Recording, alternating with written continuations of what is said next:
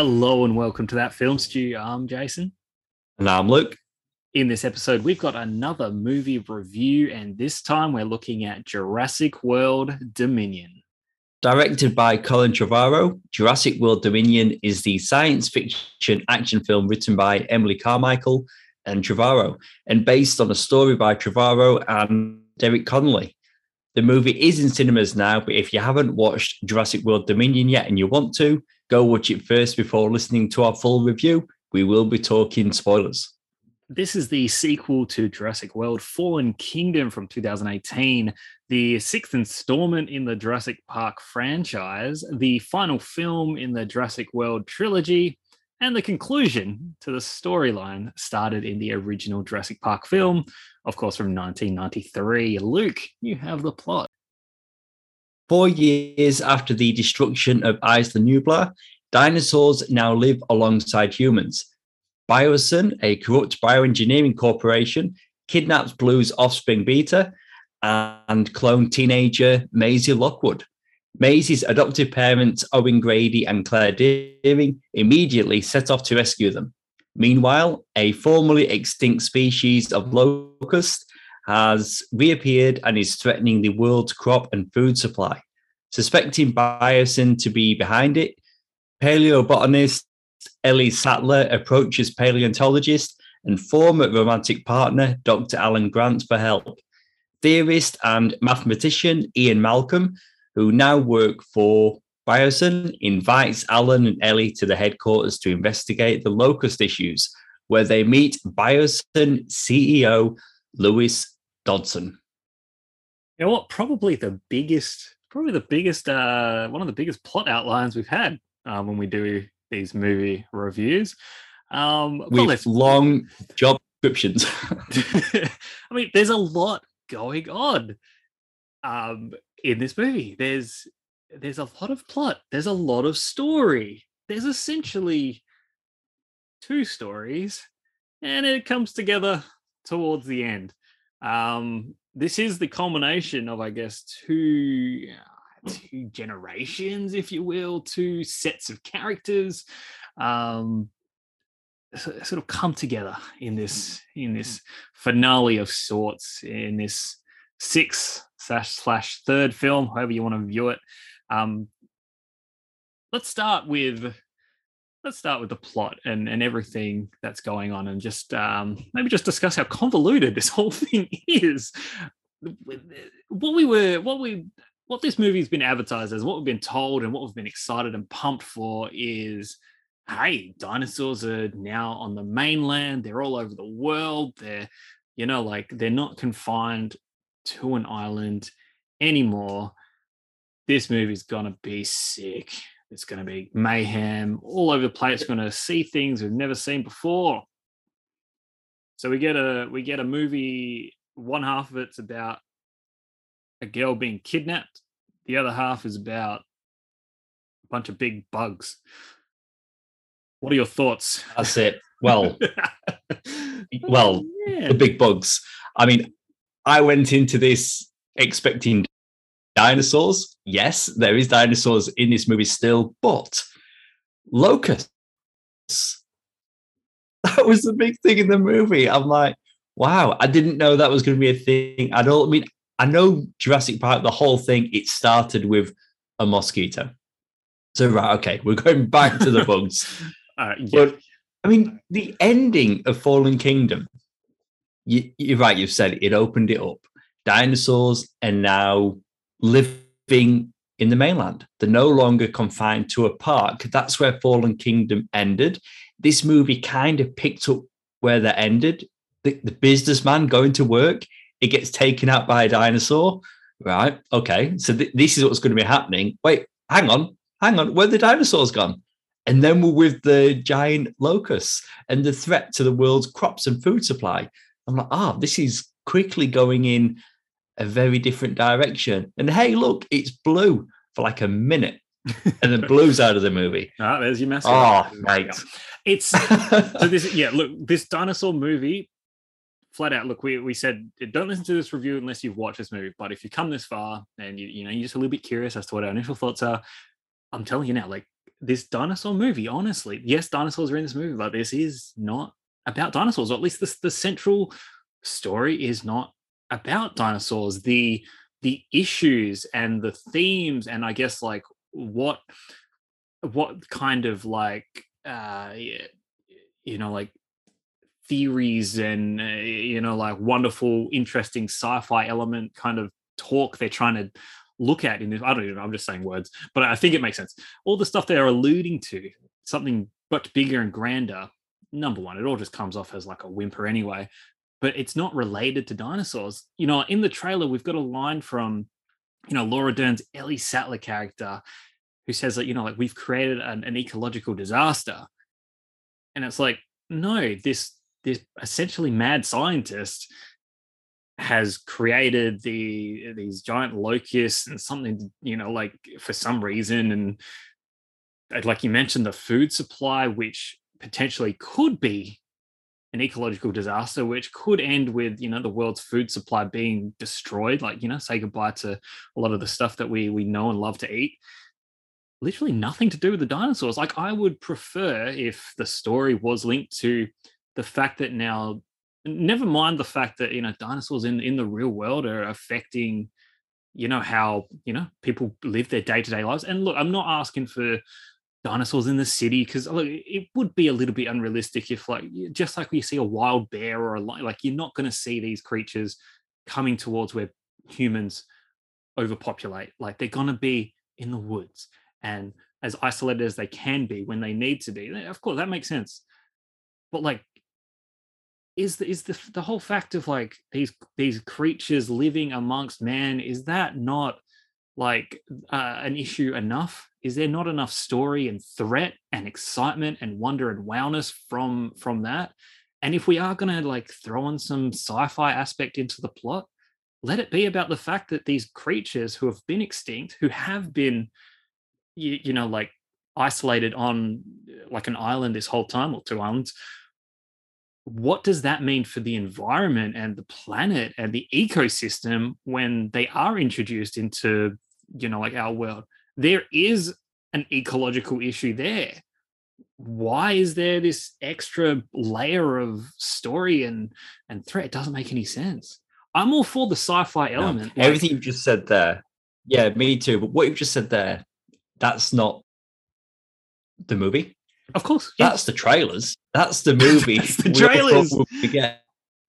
And since seeing the movie and finding out that's not what it actually is, TV spots. So they keep selling a better movie, and I keep I keep catching the TV spots, thinking, "Oh, okay. actually, yeah, it looks pretty good." Oh no, I've seen it. I've seen that movie. No, no that's that's not what it. It's a it's a goddamn. That's lie. not what it is. Well, look, like at all. I um the, the, go. I, I to go too early on this, but I mean this film. I, I I've got to say, big letdown. I was really let down by this film.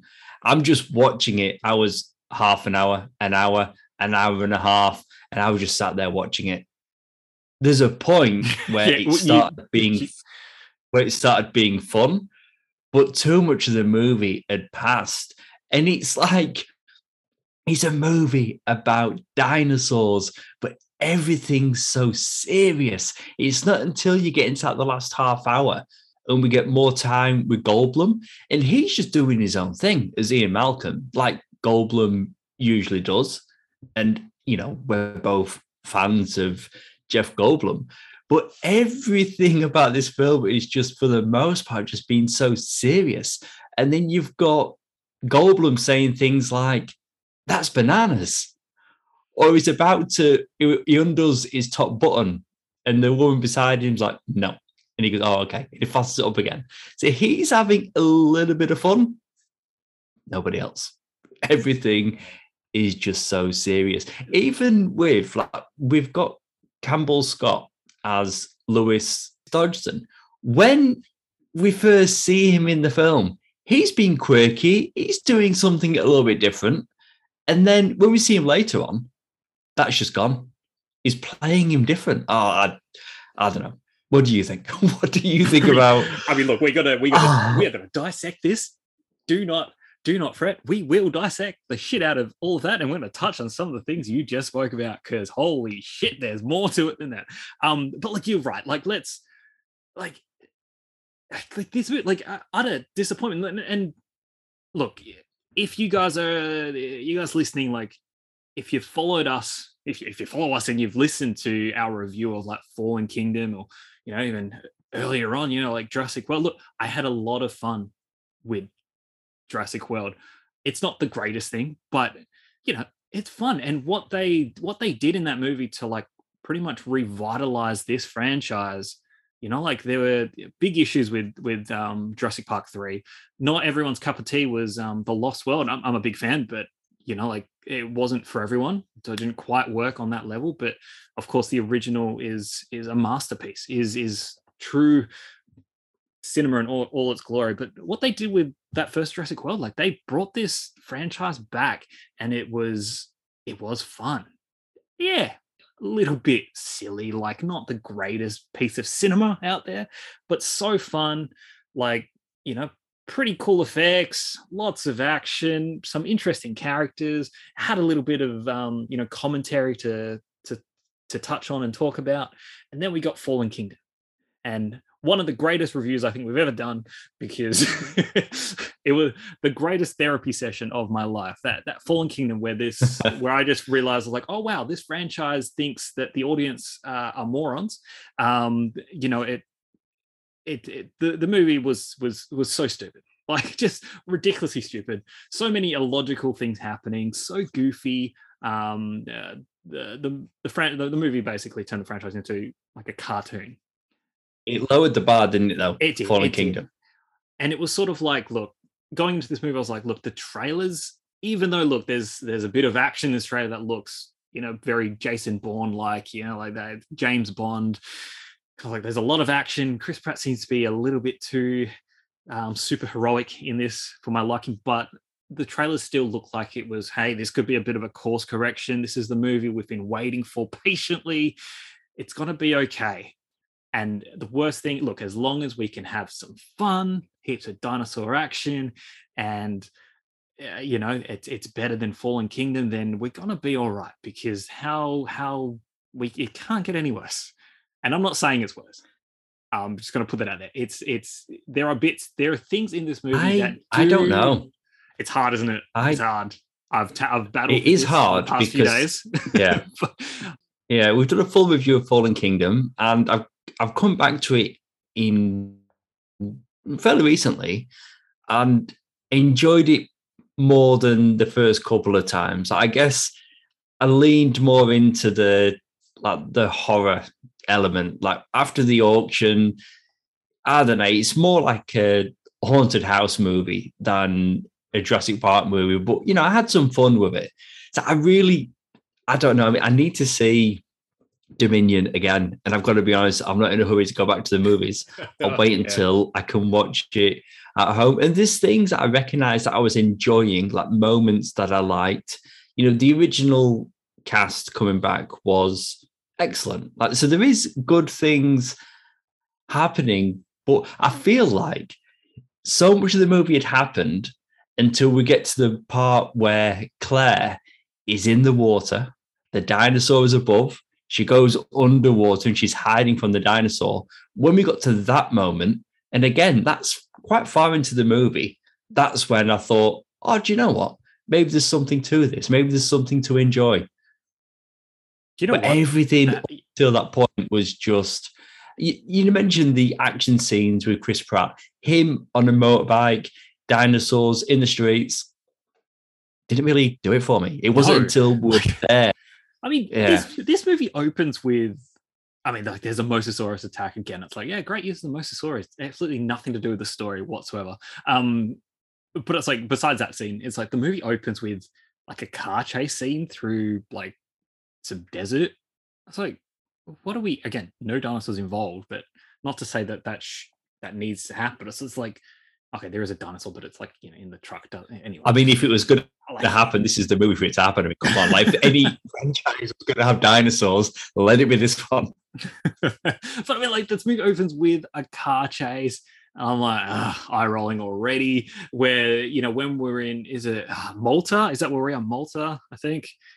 Checking my notes. I'm Yeah. like, where are we? I don't didn't care enough to really take interest. Um, it's like, yeah, Chris Pratt like being chased by these raptors on on a on a I'm like, I just I don't know. I felt nothing. I felt nothing. But you mentioned that scene with with Claire like in the water. Like that was the first moment, like you, where I felt, hang on, hang on, something's happening here. I'm feeling something. It's the first moment in this movie where I was like, okay, I'm feeling a bit tense. This is kind of this is kind of creepy. I'm feeling I'm, uh, yeah, like I'm feeling a little bit on edge. This is this is working for Yeah. me. It was a That great scene. is- it was a great scene. That is the only scene in the movie where the movie cared enough to take its time to just breathe for a moment and say, "Hey, let's slow down and allow the audience to feel some tension because everything else that ha- was happening was so goddamn quick. Like this is an action movie from start to finish. Like there is no moment in this movie where I was like, I felt wonder and excitement or awe, like, you know, like, and that's what this franchise, even in its worst films, there have still been moments where it's like it just slows down for a sec. And whether it's it's you just looking at something and being like, wow, and then like the characters looking at something and, and and pondering and being like, this is, you know, feeling that amazement. Or on the other side of that, it's just like having those real tension, like uh, nail biting, freaky, scary moments where you're just like, wow, I'm on the edge of my seat. And that was the only scene in that in this movie where it slowed down enough for me to even feel that a bit. You know, like the scene with the Giga near the end of the movie where, you know, like the cast is together and like there was some, you know, there was some tension there, but I knew again, I guess from the trailers, I was like, wow, none of these characters are in any danger at the moment because I know we've got a whole bunch of scenes to come because I've seen them in. in Yep. And again, that's not the movie's fault, That's but true. I'm like, I mean, that's ah. that's marketing, isn't it? yeah. Like there was a bit where I was like, oh my god, they could kill Jeff Goldblum's character, but ah, they're not going to do it because there's definitely like six other scenes, unless they deleted all those scenes, like they just trolled us in the marketing. So like again, it was like there's not much. um there wasn't much tension there because but look, some cool stuff with that with that thing. Let's talk about the dinosaurs. This is a dinosaur movie, and despite the fact that the you know the plot really doesn't actually revolve around them. There are still dinosaurs in there. Um and look let's you know i want to nerd out a little bit. We've got we've got a few new dinosaurs. We've got um you know some returning ones. You mentioned blue is in the movie for like a minute probably on screen Yeah. for like two if you add it all together. I'm not even joking. That's probably what it is. The first thing like the fact is that blue was when we last saw blue she had like she was like screw you owen like every time i'm with you someone tries to shoot me. I'm i'm i'm going off and doing my own thing. Like flash forward four years later owen claire and maisie are living in the woods and owen and um not owen he's a human um uh, blue's you know nesting you know nearby. Like okay i need to know how that happened like wow so he tracked her down. Did she did she you know destroy that town that she was overlooking at the end of fallen kingdom? Probably not. Why has no one killed her? Like why has she not been shot dead? I, I, I just don't understand how she exists anymore. And then She's there's this whole thing uh, To be a parent and to have a kid taken. That's Blue's purpose in this movie.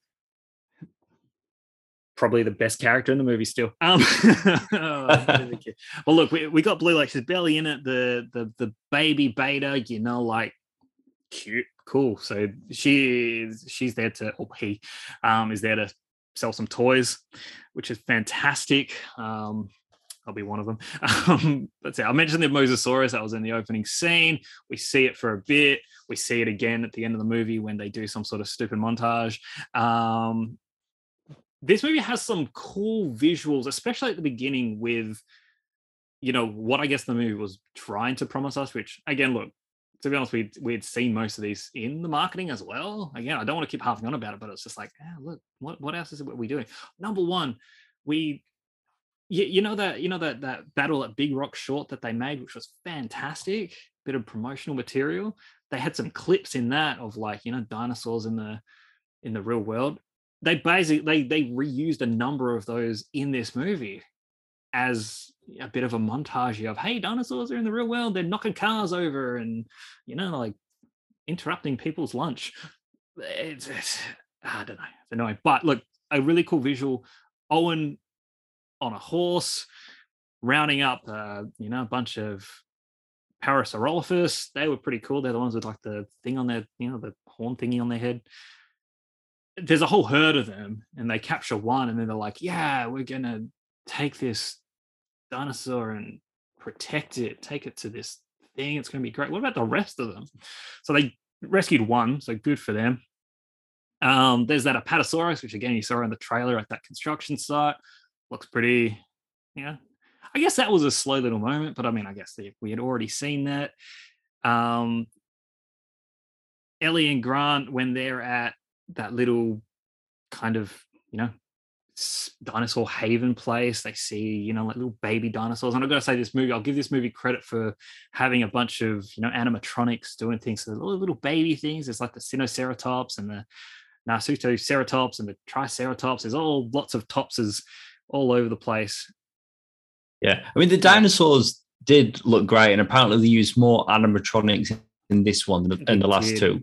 The, the, yeah, you're right. There's some, there is some great visuals in in this movie, and, and also, definitely when you see animatronics. Like the there's the bit with like the um Dimetrodons in the amber mines, which are practical as well, and you know, you know, again, set up as a pretty freaky scene. You know, where we're in a dark area, we're being guided by torches, and well, I was gonna say torches and torches, like the electric kind and the the flame kind, and these like animatronic Dimetrodons, they look good, like with their fins and just kind of popping out. Like got some freaky moments there. The Dilophosaurus, like fantastic. Like I've been holding out to you know the big triumphant return of these bastards, and we got some big uh, actual full grown ones. And again, like a practical use of um, you know of those dinosaurs, which were which were great. Um, I, I mean, a bit frustrated that they could one could just be taken out by you know Chris Pratt choking it to death. That was kind yeah. of um was kind of uh, disturbing. Um, there's a whole bunch of new raptors that are that they come across in Malta. Um, what they call the Atrociraptors, Ghost, Tiger, Red, and Panthera. Um, four different colored or designed um, uh, like raptor things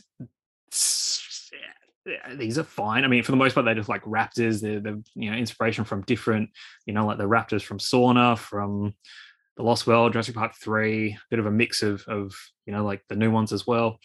There's a couple shots though of these CGI, the, the CGI versions of them that just look. There's a pun here, but they look atrocious. They actually look horrendous. I was like, wow, that like I, I don't understand how the CGI for this was so bad.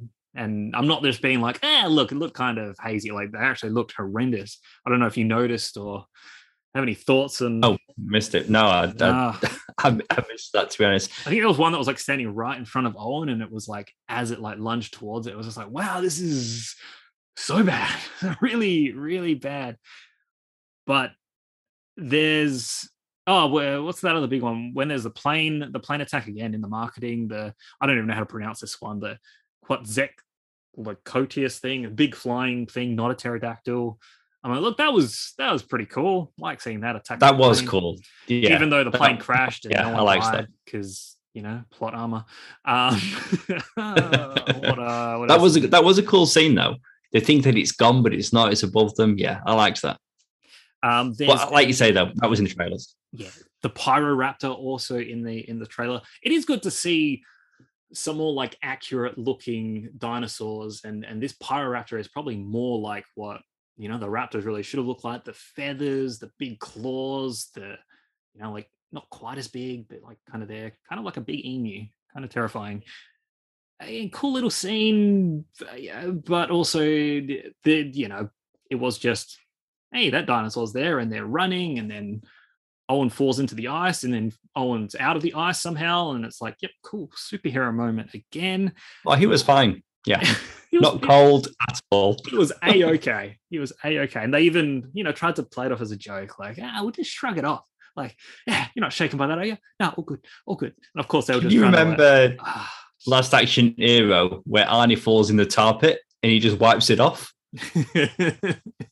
oh man, that's all it. these years. They're still doing it. The big three, the big three in this movie. Um, number one, I'll start with this one that we um, get introduced to the Therizinosaurus, if that's how you pronounce it, probably butchering that. You see it briefly, um, you know, when Claire sort of, you know, run through the woods.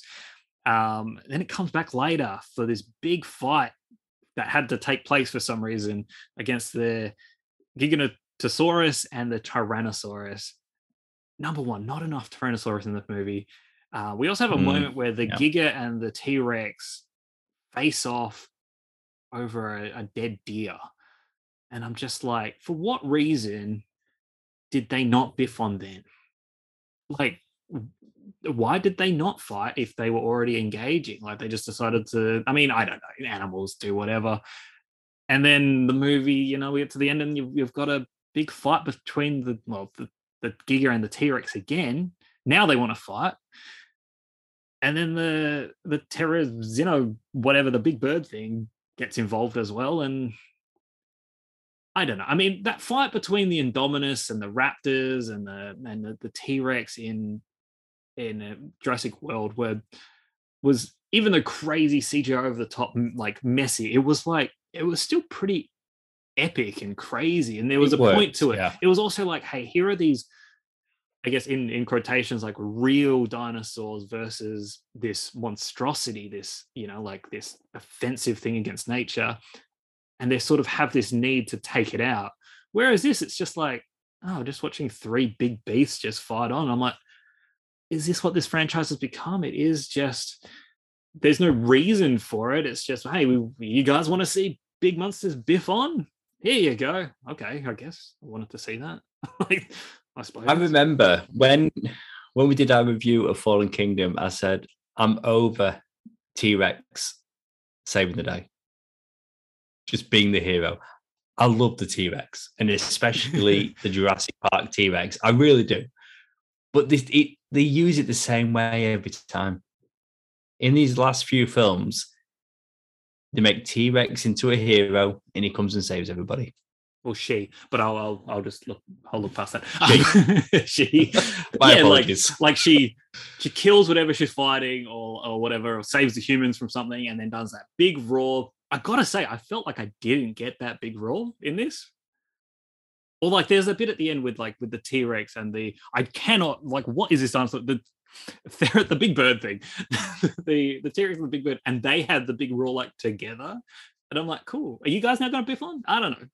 I don't really understand why the plot of in the plot of this movie, amongst everything, all the dinosaurs were called to the one space. I don't understand why that happened, but maybe that will make more sense if I ever watch this movie again. But I don't understand why. Ooh, that's a bit telling. I'll watch it again. Have you shown your card? I know. I'm buying the Blu-ray. I'll watch it again. Do you know how many times I've And you might Fallen watch it. no, I'll, I'll watch it again. But like you, I don't know when. How many times have you seen Fallen Kingdom? I've watched it two and a half times. I've watched it three times. Wow, you watched it more than me. I watched it obviously at the I, cinema. I that don't know who's winning, me or you. I watched it. I tried to watch it on the plane to Hawaii. I went to Hawaii that one time. Remember? I just want to mention that again.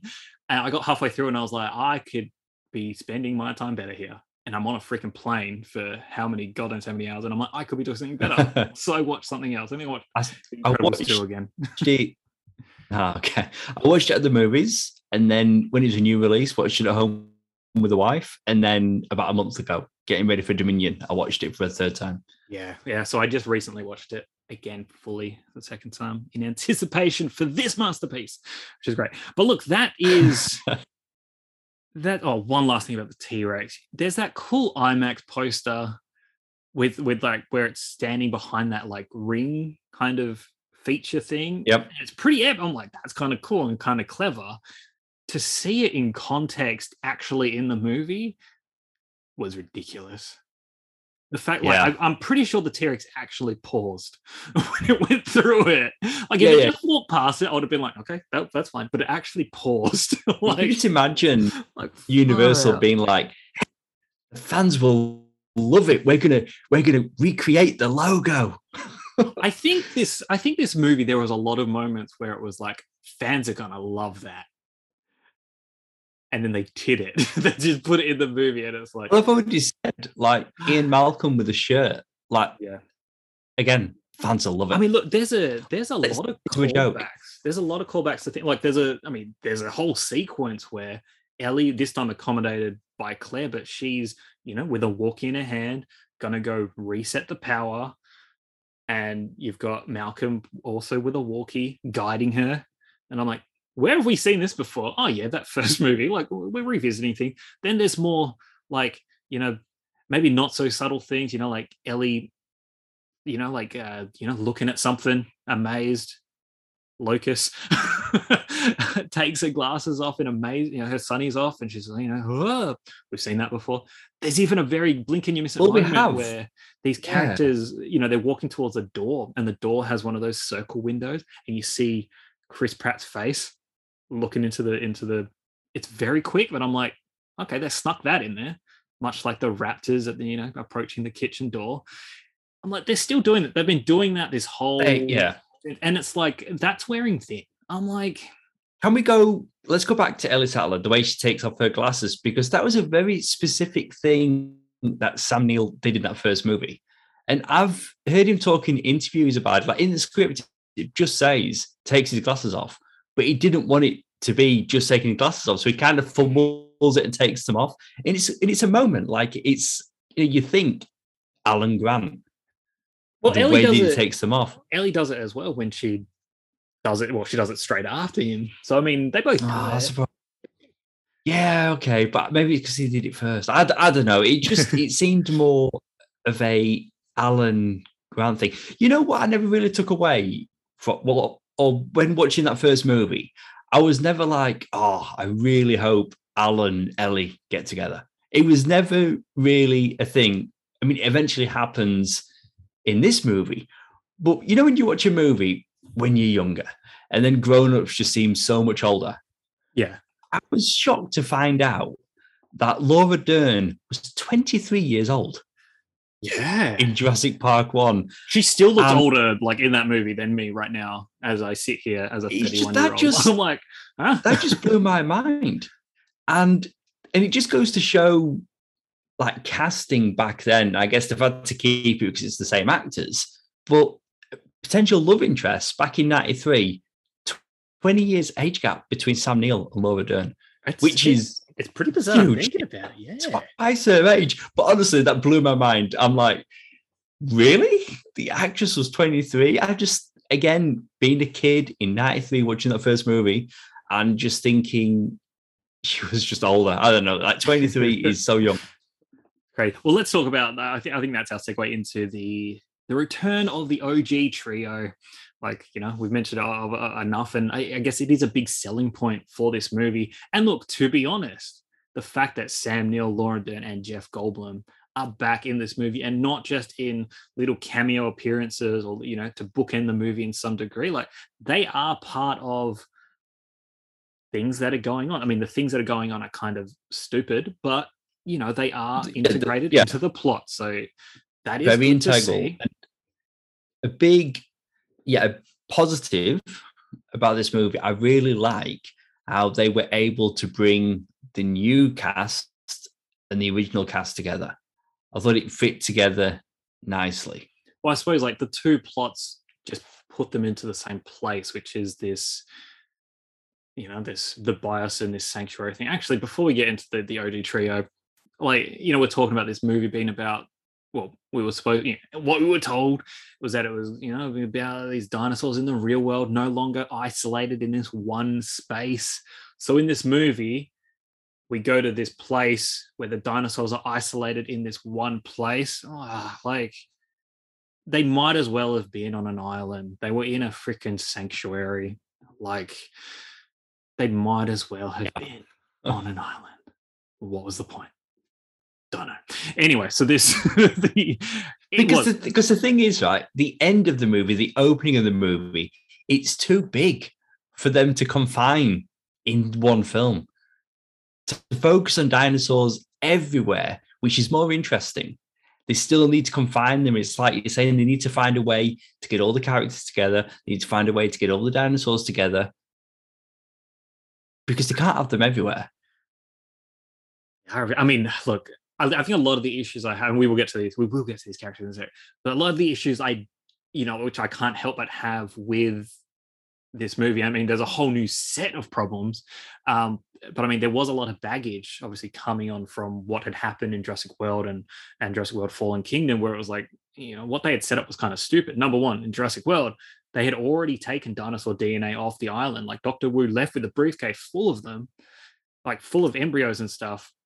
Before the events of Fallen Kingdom happened, Fallen Kingdom, it's all about, hey, we got to save these dinosaurs, get them off the island, otherwise they're going to go extinct forever. Yet and then the whole thing with the button and releasing those dinosaurs into the wild yeah there's only like 20 dinosaurs there but like dinosaurs that have already been shipped off to like all over the, the, the planet and you know the embryos were everywhere. And then we're in this movie we're in this movie whereas none of that really mattered. Like if Maisie didn't press that stupid button all of this stuff probably still would have happened because Biosyn are just making new dinosaurs they're just making all of them. So even if they all those dinosaurs died at the um, you know, the uh, the the mansion that they were in, like this movie, like there still would be dinosaurs in this, whether it's in this sanctuary or in these facilities or on the black market. Like the dinosaurs were already out before the events of Fallen Kingdom even happened. And that's enough of that because, like, oh, it's just but that was the thing, though, wasn't frustrating. it? Frustrating. It's really frustrating. Fallen Kingdom, they no longer need Henry Wu because the dinosaurs are out there. Scientists can make their own dinosaurs. So then we go to Biosyn. So who's making the dinosaurs? Oh, yeah, it's Henry Wu. Oh, right, okay. So, so he's mean, still the only one that's making dinosaurs. Doesn't Malcolm actually say at the end? He's like, "Oh, this guy. It's always this guy." Like, oh, ridiculous. We'll get it's to him. This guy. We'll get to him in a sec. Hey, All right. Okay, okay, okay. All right, the OG, the OG. Like I said, the one, well, like you said actually, but I agree with you. One of the highlights of this movie is this trio and having them back, and it's great. It's wonderful. It's not done perfectly. I've got some thoughts, but it is nice seeing them. I couldn't help but feel like this is cool. This is fan, like you know, this is pretty awesome. We're seeing them back, seeing uh, you know Alan and Ellie, you know, like sort of hanging out, doing something.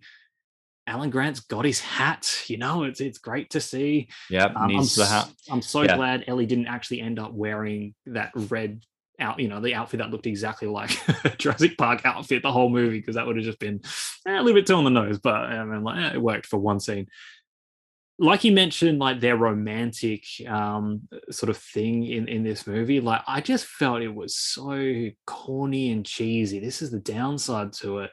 Like it just happened. yeah the, like, the it just it was, all of a sudden happened. The, the kissing, way it was portrayed together. in that in that original movie you know it was subtle.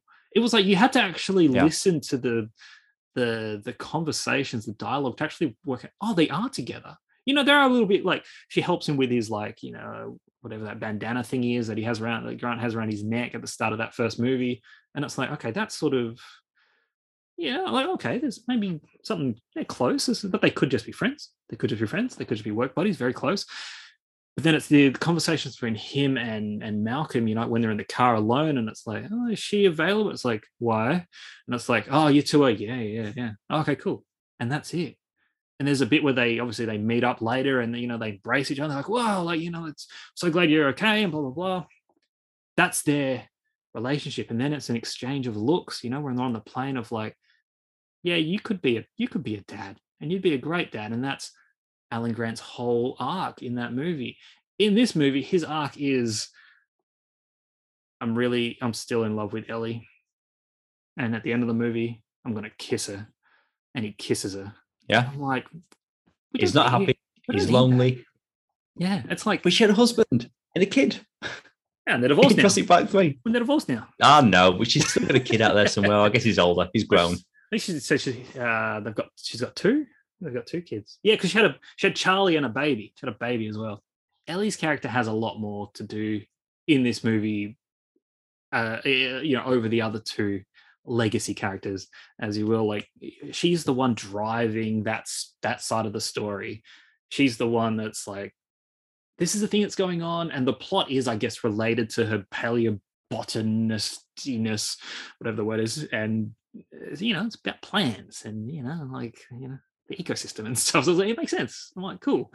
She's the one bringing Alan along. She's the one like meeting up with Malcolm and you know getting the intel and all of that. So I'm I'm like, cool. She has her moments. It's good for her.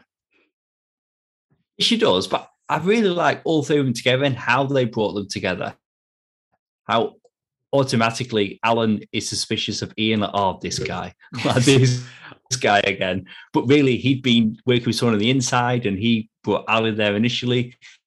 So I like how they're all playing their different parts, but then they're very much still the characters that we know from those previous films. Yeah, like Grant still hates interesting technology and computers and yeah. Ian Malcolm. It's, it's fantastic. it is. There's some good exchanges. There's yeah. some nice little moments that just make my heart so light up, and I'm well like, together. He hates him so yeah. much, and like Jeff Goldblum is a delight. A couple of his, you know, absolutely don't quite land, and it feels a little bit like okay, but I mean that is that eccentric character. I remember you mentioning I was gonna you know, like his yeah, appearance yeah, in Fallen is, Kingdom, yeah. where it was like that doesn't feel like Malcolm in either. Because you know, from Jurassic Park to The Lost World, where he's a little bit more bitter and cynical, there was a jarringness to his character, and I feel like this movie did have a bit of a blend of both, where it still had his fun nature, but also still like the hey, look, when shit gets serious, I'm going to use my deeper voice, you know, like he's, and I'm like, I kind of got a bit of both, and I like that. I, I did. It was a delight seeing them back. I just wish they were back in a better movie about dinosaurs. yeah. Well, but whenever, yes, whenever we're with them though, and enjoying those characters so much, and then we have to go and spend time with Owen and Claire.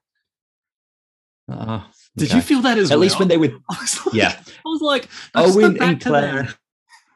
I think we're better when they were with the original characters or actors because I was enjoying them more.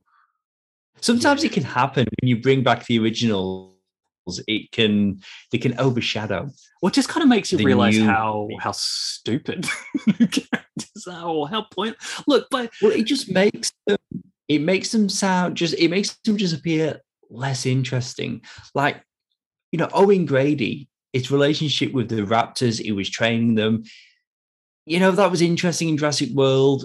And I don't know, it was wearing a bit thin in Fallen yes. Kingdom. Yeah. Like Chris Pratt, still Chris Pratt is likable, but when you're getting characters like Alan Grant, Ellie Sattler, Ian Malcolm, there's so many more layers to them. oh, what I will say though, a positive about Claire, at least this time she's running in flats. They didn't have her running in heels again. I did oh, notice they, that. They make it a big point in Fallen Kingdom. That, you know, when she gets off that plane, that there's a big shot of her boots. Like they've they course ah, corrected oh, that a, a, whole movie ago. don't, don't you worry.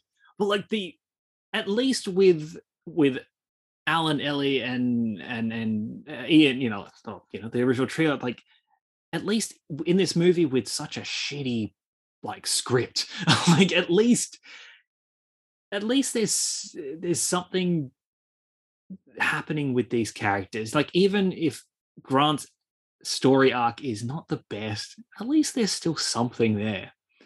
You know like there's there's something going on. And you know they've, they've given something interesting for Malcolm to do, you know, like his whole like oh, I'm the man on the inside, and um, you know, it's not really me, it's this guy, but you know, like I'm, I'm here and I'm gonna yeah. give you some zingers, and I'm gonna I'm gonna give you some commentary on how ridiculous things are, and yeah, and, and they use his character to point out how ridiculous the Owen Grady character is, just like you know, like you made a promise to a dinosaur, like you're carrying a velociraptor on your back like there's there's those things going on and he has an epic moment with the toy you know with the with the flare or the torch or whatever the hell he's got and uh, you know he's doing that thing again yeah to distract the dinosaurs yeah. decoy yeah he has he has some good moments but moments. again words spoken by Goldblum in this movie, that's bananas.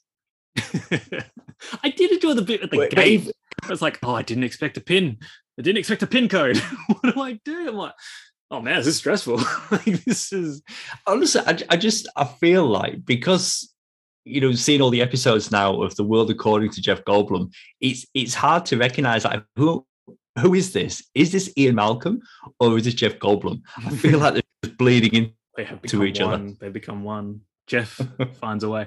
Um, but at least with these characters, look, there's there's something either interesting happening or they've at least attempted to have some sort of uh, excuse of a of a of a story arc for him. When you when you get to Claire and Owen, there's no story arc there. It's I've got to rescue our adoptive kid who may or may not be a clone. And then there's that retconning kind of story to it as well, where it's like, ah, she's not really a clone. She's like more like a she's like a fertility baby, but just like just from one person.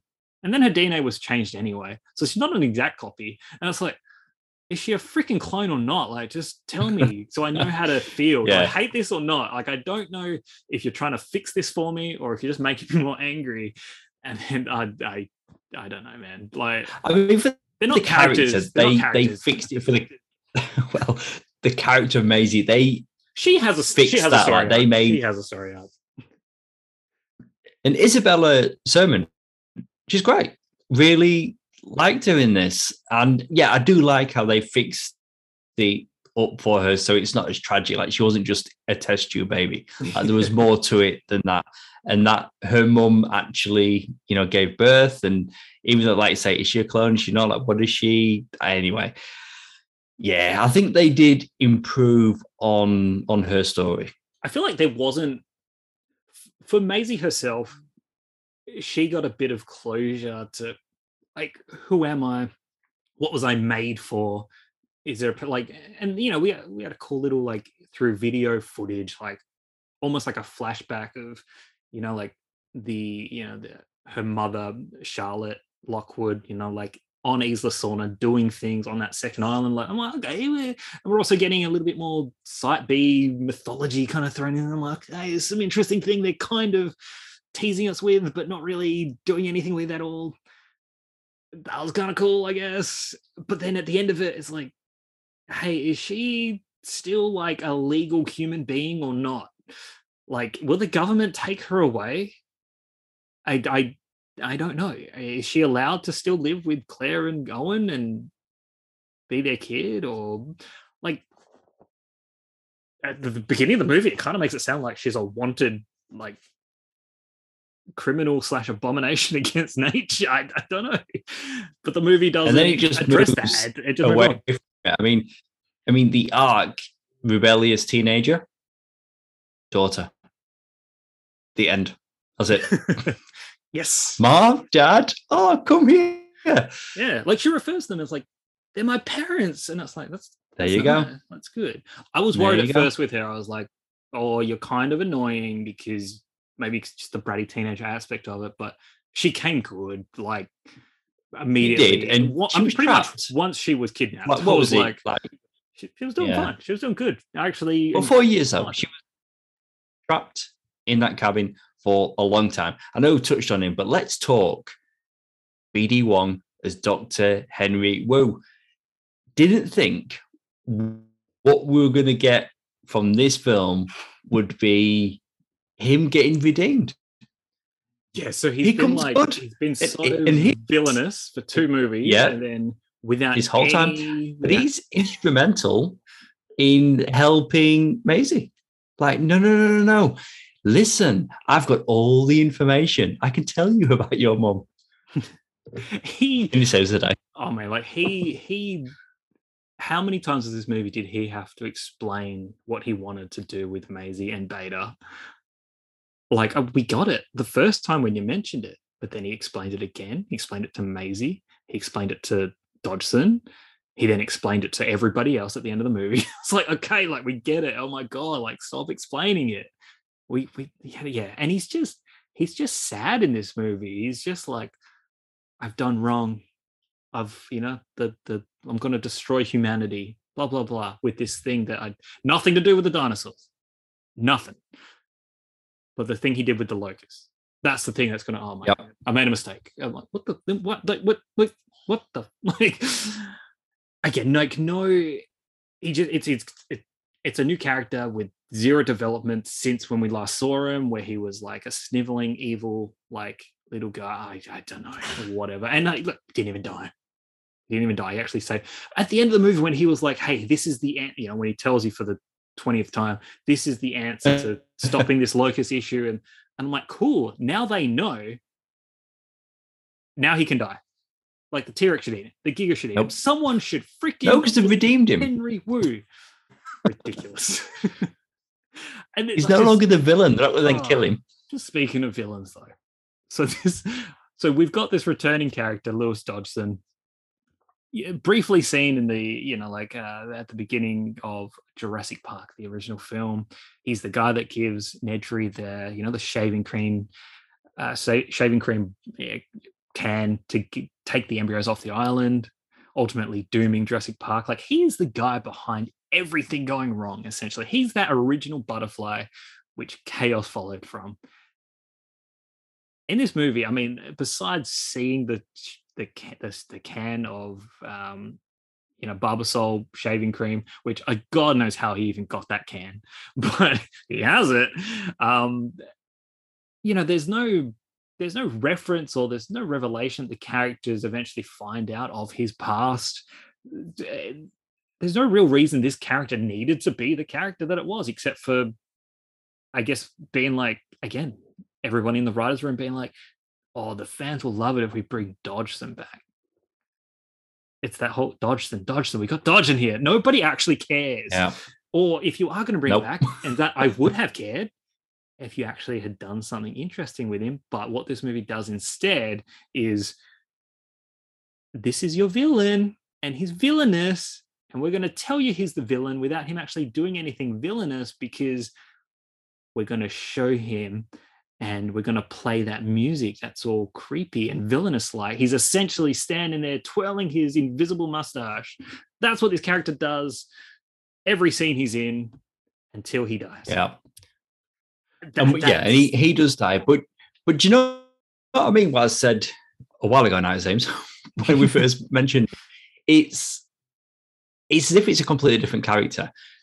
From that first Jurassic Park film, when we first and then we first see him in this film, and is with Alan Grant, Ellie Sattler, and he's having those awkward interactions, and then he excuses himself, he's watching them, and then whenever you see him for the rest of the movie, he's acting completely different. yeah. I mean, yeah. it just like, seemed like okay, so they're doing something different. There's a quirkiness to this character, but again, different to what we'd had in that previous movie. But then they just seemed to leave that behind. Like they were making it out like he was like a rich, eccentric type, and then he's just standard villain. So I, I mean, I felt it was. I mean, yeah, he, he probably had. Yeah, it's like he had a few quirks at the start of the movie. You know, it's sort of like he just kept talking And then about he- and then he food. He's completely- like, we got to get some food on. We got to, Yeah. you know, like. And then after that, it was just he was just angry at everyone. And they leave it, yeah. And then he's a different character again. And then, So it's like between Jurassic Park, the opening of this film, and then for the rest of the film, three different ver- versions of the same character. Yeah. I mean, I think the only interesting thing about him is that his demise at the, you know, at the mouths of the Dilophosaurus is, or the Dilophosaurs, you know, uh, poetic in a way, which I suppose is what they were going for. You know, he sent Nedry off to, uh, uh, essentially indirectly sending Nedry off to his death at the mouths of the of a Dilophosaurus. He met the same fate. I mean, I guess that's poetic. That's obviously what they're going for. But I And mean, that was cool. cool Those dinosaurs, they're, they're cool. They're the spit cool. and the thing. You know, they're, they're cool. But do you know always, I don't know, like in this movie, people just always seem to be surprised at what those dinosaurs do. Like the dinosaurs just leaning, it's like, hey, what do you got there? What you doing? And then it spits. Like, oh my God. Oh no. It's like, happening. it's like, what? You, you know what these are? Like, anyway. But like this movie and the villains, right? Like again with with Dodgson, they it's just so over the top. It's crazy. It's like like I said, he might as well have just been sitting there twirling his evil mustache, being like, "I'm the villain. I'm doing things for some reason." I'm like, "But yeah, but, but, but why? Why? Why are you doing this? Why is it happening?" And then there's a whole bunch of you know, whether it's like Biosyn goons or you know the hired help we've got these two new characters for some reason. Um, Rainn Delacourt, this this random character played by Scott Haze, who kidnaps Maisie and Beta, and we've got Sayona Santos, who's played by Dichen Lachman, who is just some woman on the Biosyn payroll that's there in Malta and doing things. And uh, I mean, like these aren't characters again; they're just like sniveling little, hey, hey, we're henchmen. Uh, and they, the worst thing about that Sayona character is eh, that rather than point a gun at Owen and shoot him dead, she points a little red laser beam thing at him, and then the Atrociraptors chase him. I'm like, oh, we're bringing that back again because that was so smart. Yeah. In oh man, I can't do it. I can't. Oh, it's it's something. But she didn't want to get her hands dirty. She didn't want to kill him herself, the dinosaur was dinosaur do did it. The dinosaur, like I don't know, throw like a uh, uh, throw a steak at him or something. like just oh, I hate the the I hate the little red beam thing. It's just just ridiculous, man. Oh, what else can we talk about? So the genre of this movie, like, I mean, what is this movie? What like uh, Jurassic Park, both the original film and the the Michael Crichton novel or novels even, including The Lost World, like there were some heavy sci-fi elements in there, and there was this whole, you know, the thing about playing God, messing with genetics, and like, and Crichton novels can get into very heavy, zany sci-fi stuff, which is fantastic, but they're intelligent. They're actually based on real science and there's real conversations to be had and real theories to talk about and discuss and delve into. Um, you know, we mentioned the stupid locust rubbish that's all going on. But this movie, I mean, there's two things. The espionage side of this movie is eh, we've got that OG crew. We've got Grant, Sattler, and Malcolm infiltrating this facility and like sneaking around and, you know, like using a secret pass and putting on hazmat suits and blah blah blah, dodging security cameras and guards. I was like, what is this? And then we've also got just this, just you know, the other side of the espionage thing where it's like a Jason Bourne, bad James Bond movie with like, you know, like uh, Claire jumping on rooftops, Owen riding his motorbike through Malta. You know, these exotic locations and these car chases that don't mean anything and uh, he's punching people and knocking people out indestructible. I don't know what this movie is trying to be like it's trying to be this like heavy sci-fi thing but it just goes into this rubbish and i just don't get why. Like it really it felt like a bad james bond movie mixed with fast and furious just wonky, not wonky, just bonkers, yeah. wacky stuff. I yeah, combine those two words, you get you get wonky. this movie ends up being wonky and that's what I was saying. Like when it decides to be a Jurassic Park film, it's a lot more mental. When there's a car upside down, there's a dinosaur, and it's about to eat people, which it doesn't. But you know, like I don't know. Did the Giga eat anything? Did the Giga eat anything, any person. I feel like there's just not enough death in this movie. Yeah. Um, be, the music, the music. I want to hear your thoughts on the music, and then I'll give you mine. the music was very heavy-handed, but it, it did it did work. The Jurassic Park music used to be reserved for the dinosaurs. What they do in this film, they give the Jurassic Park theme to the original actors, and then the Jurassic World theme obviously goes to Owen and Claire, but they they use it a lot, but which is nice to hear, you know, the John Williams Jurassic Park theme. But it, it worked for the most part. I mean, it sounded like Jurassic Park, but I'm I prefer it when now was the first time when we saw from Alan Grant's perspective and Ellie Sattler in that first Jurassic Park film, and you got them seeing the dinosaurs and the use of the Jurassic Park theme there works really well. Whereas again, in this movie, they're just using it to show a difference between the characters who you're following. Yeah. This the music in this movie. I mean, much like I, I said, like with the villains, how it's like you know, there's a certain type of music they use to tell you that this person, this character, is a villain.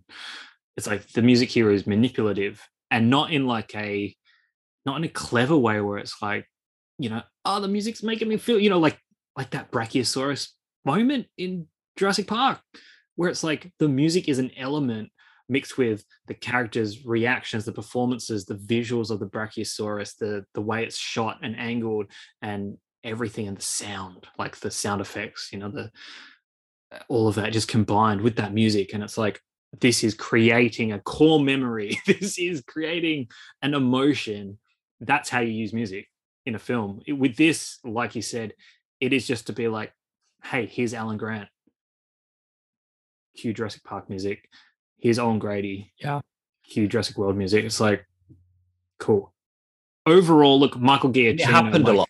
Michael Giacchino is is a king when it comes to, for me anyway, when it comes to movie scores. Like I love what he does, um, and he did a great job, you know, doing that Jurassic World score. Fantastic. Um, I like a lot of uh, a lot of the tracks there. Like all the new music he made, like he made for this film, I'm like completely non-memorable. I, I don't know. This is his bad day at the office. Any semblance of like, hey, I like what I'm hearing is when we are getting those Jurassic Park motifs, or I guess even the Jurassic World motifs. I mean, is it because yeah. it's familiar? I mean, yes, but I mean, that's also why I can't give him any good marks because I'm like, it's it's just what I've heard already, and, and, it's not using playing playing the greatest hits with Jurassic World. It was really reserved on how much of the John Williams theme he used. Yeah, like they played it at certain moments, and it was grand moments. Whereas you're right, it's, it's going from character to character. It's the world theme, it's the park theme. Yeah, it's just yeah. That's I what I mean. It wasn't all at all. The music was, I think, just another disappointing aspect of of this film, which wasn't which wasn't great. Um, all right, we've already spoke about was like Claire and, and Owen and stuff like that, but there's a whole bunch of other returning characters that just seem to be in this movie for the sake of being in the movie, which is um, which is good, I suppose. Um, Justice Smith and Daniella Daniella Pineda are back very briefly um, for uh, like a scene at the start of the movie with Claire, and I gotta say, look, the two of them a lot less annoying in this one scene. So I'm like, okay, cool, big tick there, I, I, guess. But again, they don't use him for the rest of the movie. Justice Smith shows up again as Franklin, sort of halfway through the movie, I suppose. I don't even know where it is. You know, as like a CIA agent thing, and uh, he gets another scene, I guess. But I, I don't know. Just I don't understand why having these characters back was needed. We also get Omar Sy uh, back as Barry, the French guy from Jurassic World. You know, like uh, Owen Grady's, you know, raptor training buddy. So he's back for one scene in Malta. Again, just seemed like he was there for the sake of being there. Apparently, all the ex Jurassic World um, staff work for the CIA now or something ridiculous like that. There's even a shot with, you know, where Franklin's going through his iPad and it's like, oh, there's the, you know, there's that guy from Jurassic World. There's that chick from Jurassic World. It's, I hmm. I don't understand. I mean, yeah, yeah. Look, they wanted to shoehorn in, and that was a thing that I think like Colin Trevorrow was open about. He, you know, previously he was like, I don't just want to shoehorn characters in for the sake of it. And here in this, here he is in this movie, being like, well, let's just bring them back for some reason. Let's bring these guys back for some reason. Let's show these two characters for some reason. And I don't know. I honestly don't know why. Just, just they have new characters or just don't have those scenes because frankly they were pointless. Yeah, but this is the end of the Jurassic saga. Oh, is it? Yeah, okay. So we'll I, I can see how they want to, Yeah, well, you know, I guess it, it depends how it does at the box office. Um, I, I think you know, regardless of you know what's going to come next, because yeah, they'll they're going to make more. Of course, they will. All right, we'll talk future. We'll talk future in a sec. Okay, some new characters yeah. that we have in this. Um, well, there's mainly only, only two others that we that we haven't mentioned yet.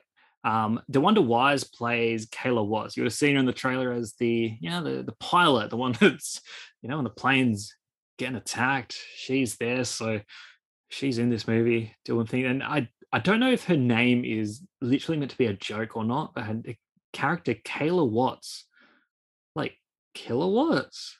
I mean, am I the only one seeing that, or is that, I don't know? Is that a thing? Uh, I didn't pick up on it. I, I do like the character, but it's it's a very it's a very straightforward character, isn't it? And I get it, new character, part six in a franchise, but she's the kind of not good guy, not bad guy, somewhere in the middle. Like reluctant. She sees something. Reluctant yeah, she sees something. it's not quite right, but she turns a blind eye, regrets it, Steps and that's up, it. Yeah. Go caution to the wind, and I'm going to put my life on the line, and I'm going to save that girl. That's her character. And now she's there, and yeah, offering a bit of comic relief, I guess. Like until we get, you know, until Malcolm gets to be introduced to the group, it's like she's the comic relief there. I he's okay. just, I get nothing special. I do like it. I've not really, you know, I've not really got got like an issue again, like with it being a straightforward character, but you know, there's already so many other characters and turning characters. In a movie, she was fine. In a movie like this, you know, like where like you know, there's meant to be threat from you know dinosaurs and things like that. Sometimes you do just need extra characters, cannon fodder. You know, like it is it is an aspect of the films that sort of by design is there. But like all these new uh, like characters, it's like none of them are there for that. It, it's I mean, her character really is there because they need a plane at the end of the movie. This is what happened when they were writing this. Like, okay, we need we need them to all get on a plane at the end of this movie and fly away from the sanctuary. Okay, we need a pilot character. Cool. We'll write that in. Hey, we can also have her fly them there. That would, yeah, that saves that solves it. That's what happened. That's literally, I guarantee it. That is what happened by design. Now, this other character, um, Mamoudou Athie, who plays Ramsay Cole, I gotta say, probably a highlight. I I like this guy. There's something about his performance. I'm like, uh, he just has sort of like a charisma to him. And, you know, I didn't see the, if you want to call it a little bit of a, the twist where it turns out he is the, he's the one that's given Malcolm the intel. There was something there to him. Again, wouldn't have minded if he was a yes. bit of cannon fodder. Yep. But, um, yeah, I kind of liked him. I, you know, yeah, I've got to, I've got to be got to be honest. When you first said Ramsay Cole, I was racking my brain thinking, who even is that? but then we that, that's why I was like, ah, because you remind to be honest. Me. But when you did though, if not, I like him as a character. I wouldn't know. I like him as a character because he actually did keep me guessing to the point where he's like, could he turn? Is he really? I thought good? he was going to really turn again. Bad? I thought he was going to turn, but yeah, I did again. Like but there wasn't yeah. enough sinister music behind him, so yeah, he obviously wasn't. no, that's true. But, uh, but although I liked him in the movie, and now we're talking about him, yeah, really like him. when you first mentioned him, I'm thinking I've absolutely no idea who he's talking about. Well, this actor, to play catch up. This actor, I've never. I mean, I might have seen him in something, but I don't recognize him from anything. I, I so I don't think I've seen him in, in anything that, that that I can remember anyway. But again, like there's something really interesting about this guy. I don't know if it's just the way like his, his actor, his action, sorry, his his accent. Like I don't know what it is, but it's just like there's something really almost hypnotic about it. Uh, almost like a, like a Jeff Goldblum quality. You just can't look away. But again, maybe I'm I'm probably getting a little bit too excited about this guy. But um, I just thought it was something. In, I think amongst everything that's going on, I'm just like there's a there's a bright shiny light and it's this guy and i'm like so i want to praise this movie where i can so that's something which is good. Um, okay, look, I'm, I, I kind of already mentioned a couple times already, but the the stakes in this movie. I mean, look, this is again pitched as the big finale, the the end of an era. We've got legacy characters. Um, you know, it's also the end of like the Jurassic World trilogy as such. These characters should be, you know, like up for grabs essentially in terms of um, they could meet their demise in this movie. It, it is something that could have been a thing. Um, it's not, um, but also like the movie, which hey, this one is is the one where dinosaurs are all over the world. I'm going to be honest. I thought this movie was going to have the potential to have the biggest dinosaur eating death count yeah, across all the movies. I honestly can only remember two people being eaten. Dodgson? Dodgson's one, and the guy on the Yep. scooter in Malta Oh. from ah. like the Carnos- the Carnotaurus. what about the guy at the beginning on the news heading to work? He gets taken out. Okay, three. three. It's a good point. It's a good point. Yeah, this could have had the potential, especially being death, man. yeah and there's so being many, built as There's the so last many, chapter, which so many we know non-characters. it won't be. even if it's not even just the the established characters we've got. Like i'm like ah, they don't want to kill him. All right whatever. Like we go to a we go to a facility where there's you know just no name background characters. We're in malta you know there's and, and look maybe a couple of the the stupid villainous goons got eaten by the atrociraptors i don't know i missed it because i was zoning out during that whole debacle of a cinematic experience i was having um, You would think yeah that a Jurassic World would be a lot more dangerous. a Jurassic World should be more dangerous. Yeah, just you know, a world where there's dinosaurs that would be more dangerous. Whereas you've said already that so many of the dinosaurs are actually located where the heroes are. yeah. Yeah, they're all okay.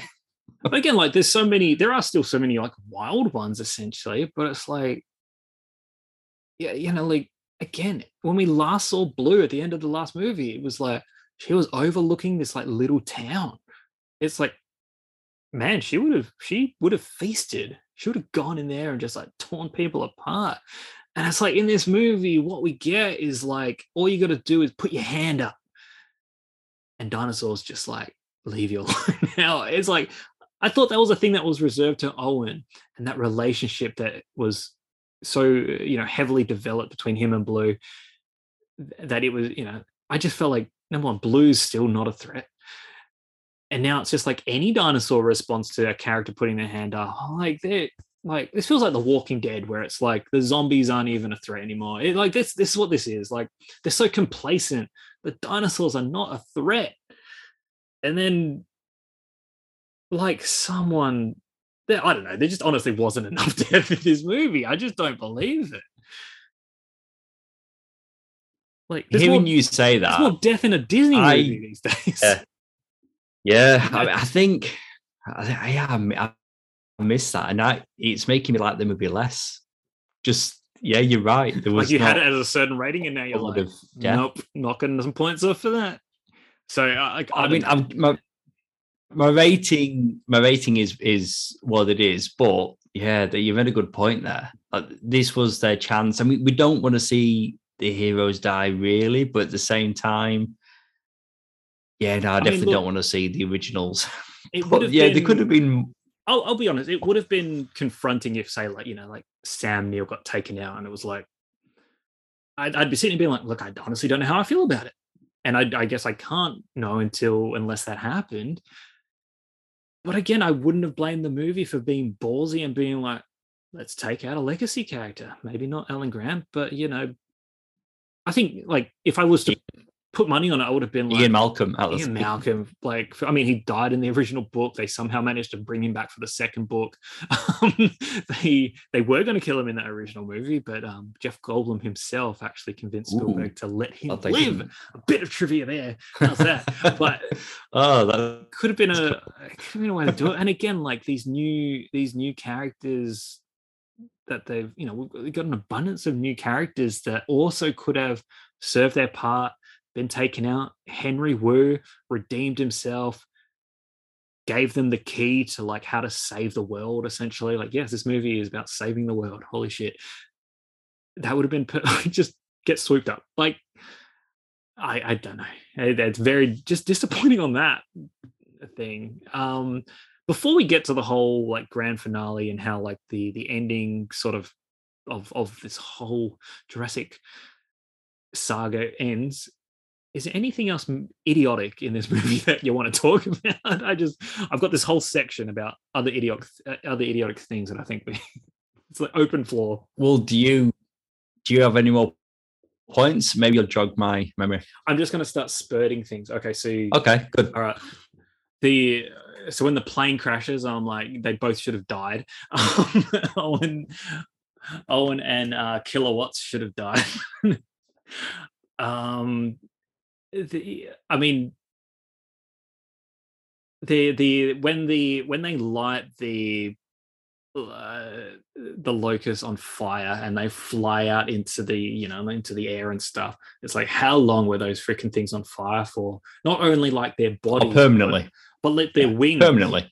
like their wings would have been incinerated they shouldn't have been able to fly anymore so like that's pretty ridiculous um Well, I think they they were just as surprised on the ground because they kind of thought they'd just burn them up and kill them. i mean that's Yeah, they ended up being, being extremely flammable. super super base um oh do you know what i said before I, before we watched this movie i said to my wife i was like just in just a passing comment i was like you know what like the type of movie that this movie is probably going to be again referring to what fallen kingdom was i was like they're probably going to open the movie with like a recap in some in some degree and they they literally do it like i mean they don't go previously on you know jurassic world but with that news sort of summary thing, it's just like that's eh, I guess that's like how they think the audience is, you know, like in, intellectually. They're, like, we need to tell them exactly what happened in the last movie, otherwise they won't know what's going on. Un- untrue. And the way To be fair, it- though, it's so some exposition-y. It's I know, but the, there- there is going to be people that need that though. Like not everybody is like us that is going to go back and do a full rewatch of the first five movies in anticipation of the new one. you don't need to do a whole rewatch. I mean, you can remember, you- hey, at the end of I the movie, know. clone girl, dinosaurs in the real world. Cool. And you movie need to that size, and you know, it made. Nah, I don't know. I, I didn't need it per- personally because you know I was up to uh, speed. I mean, I guess there will be people that a bit of time in between the last one and this one. I mean, another argument that could be made would be like, okay, if we are going to give that sort of catch up and let people know what's going on, tell it to us or show it to us in your story and through your characters. Don't just give an exposition dump of a stupidly put together news piece. It just, I mean, it, it was sort of like the beginning of Fallen Kingdom as well, open with a news story. And it's like, oh, the island's got a volcano on it now. It's to blow up. What? F- okay, like what? And this is just like it's been four years since the destruction of Isla Nublar, and you know dinosaurs are roaming all over the world. And then cue some shots of you know again that footage that we had seen from the battle at Big Rock, and it's like.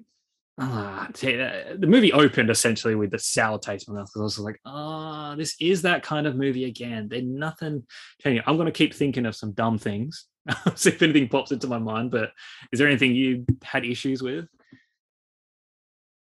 Or more I think we positive things? about- A lot of them positive. Um, hmm, positive. I was like thinking back to walking out of this movie, and I watched it with my brother-in-law, and he's like, "What do you think?" And I just said, "Wasn't as good as Top Gun." Isn't that the thing? I mean, whether a good comparison. I mean, a, a, a movie, you know, a, a sequel 30 years later or something like that, legacy characters, a new generation of characters. I mean, we we rated we've rated that movie and, and I mean you loved it. I I really enjoyed it. I gave it Oh high yeah, praise. I um I- I give it a five. I did recognize as well when I said that, oh, it wasn't as fun as Top Gun, which is a very, high standard. But then I thought about it. It's like, but what was the big difference between Top Gun Maverick and Jurassic World Dominion? One was just lots of fun. I mean, to, to be a little bit more romantic about it, it's like they respected the original movie. Um, and I'm not saying that lightly. Like this is, and this is me holding back a lot of anger. It's like it, in that first Jurassic World movie, it they showed that it was like, look, they've got something to t- to say. There is a care and a respect of what had come before. You know, like treating the the dinosaurs like animals rather than monsters. And then that last movie and this movie just shows that it's like, you know what? No, I think they got lucky with that first one. Like they don't respect that original movie or, you know, like what made that great. The the story, the characters, and honestly, like it's actually hurtful. It's it's like, and look, I wouldn't I wouldn't be like this for any old franchise, but I mean, this franchise in particular, I'm like, just how can they get it so wrong? It really is. I think it, it comes down to just not respecting it. And with Top Gun, they yeah. they did just that. They respected that original movie they played on on certain aspects of nostalgia and like I said, you know, like the corniness and cheesiness work. They brought back legacy characters, handled them well.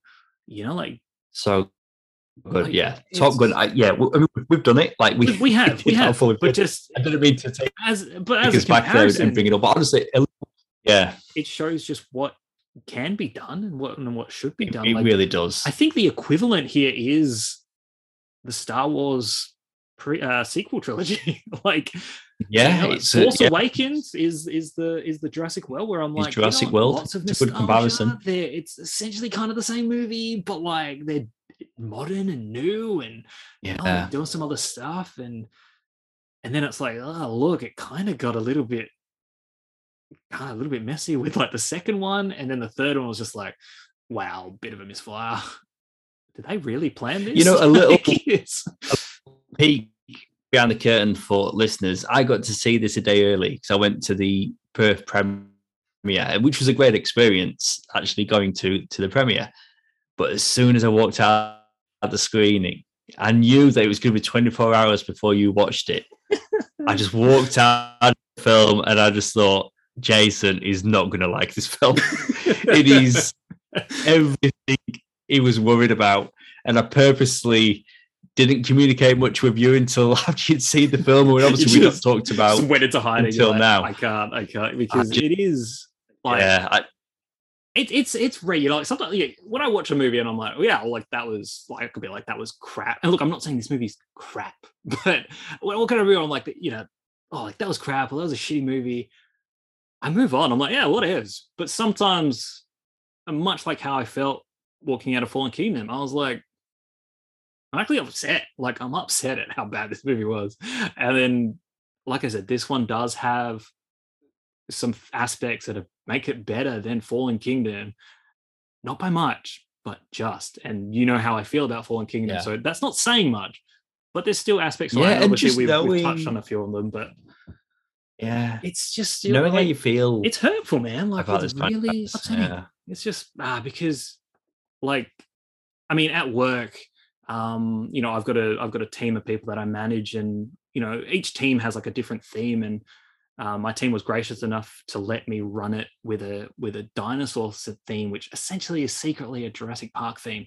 But you know, we I snuck that in there, and it's like I've been going on. Everyone's been like, "Oh, Jay, it's like you're so pumped for this movie. It's very exciting." And then when I went in the next day, it was just like, "How was it?" And I'm like, "God, I just don't talk about it." Like, I just like, and it's just like something that like you know, I'm walking around the shops in my Jurassic Park t-shirt and you know, I've got all these bloody dinosaur toys like displayed, and I'm so proud of it. I'm like, yeah, what a love, what a great franchise to be in love with, and it just be like, yeah, this this this this franchise is a joke. like it's just a joke now. Like, cool, but we'll always have that original movie, and that's the important thing, because, well, not because, but uh, this movie it does. Yeah this is the finale. This is, well, at least what was advertised as the grand finale of it all.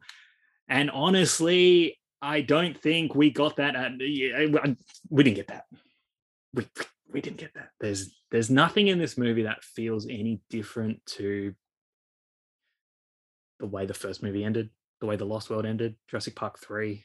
Yeah, like you know, we're we're very close to give our rating, and I and I, th- I think I actually think I do prefer Fallen Kingdom to. Oh no, it's really hard Mhm. because I do like the original characters. But I'm just trying to work it out in my mind. I think this is it's an example of obviously Jurassic Park being the best of the six.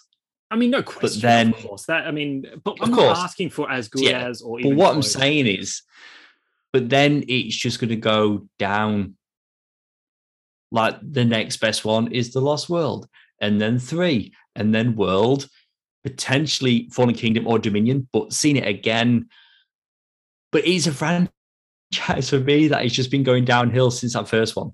Yeah. Even though I do enjoy the original trilogy and I enjoyed World, I'm not saying the films are bad, but it's it, they peaked with that first movie. Look, I mean, I mean, we don't have to sit here and rank it, but I guess I, I guess I will. Like, I would say, you know, like Jurassic World is is leagues better than Jurassic Park three. Um, and even recently, I, I was sort of tossing. I was like, is Jurassic Park three worse than Fallen Kingdom? Just like on a production level, like at least Fallen no, Kingdom is I, nice honestly, and do you know shiny. what? I know you've praised it it. You feels- praised it a lot. Yeah, no, no, yes.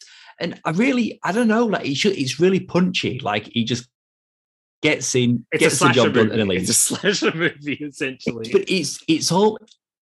He almost plays like Spielberg didn't know that Joe Johnston was making Jurassic Park film, and Johnston just went and did it, and is like, I've made a thing, and it became Jurassic Park three. It- I don't like, know. There's just something okay. to it. I, I like it, and It Sam Neill's good in there, and I like William. H. It's it's a fun it's a fun movie. It hits right, me. It hits me on a Jurassic World, nostalgic level. I'm it's like big, trash that you like to watch. but Jurassic World, it does hit the beats of that first movie, just like Force Awakens did. It hit the Mm. beats of A New Hope.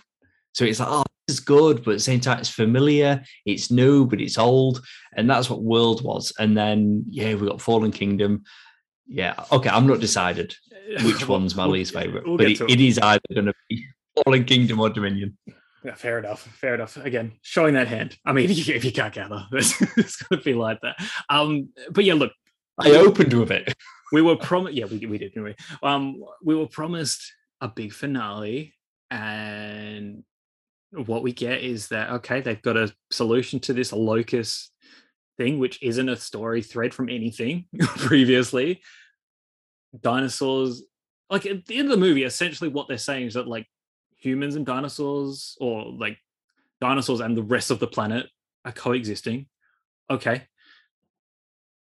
I, I feel like there was no actual development in terms of the status of the planet from where we were at the end of the last movie. Like, like uh, nothing has changed. This is- like, uh, It's only been four years.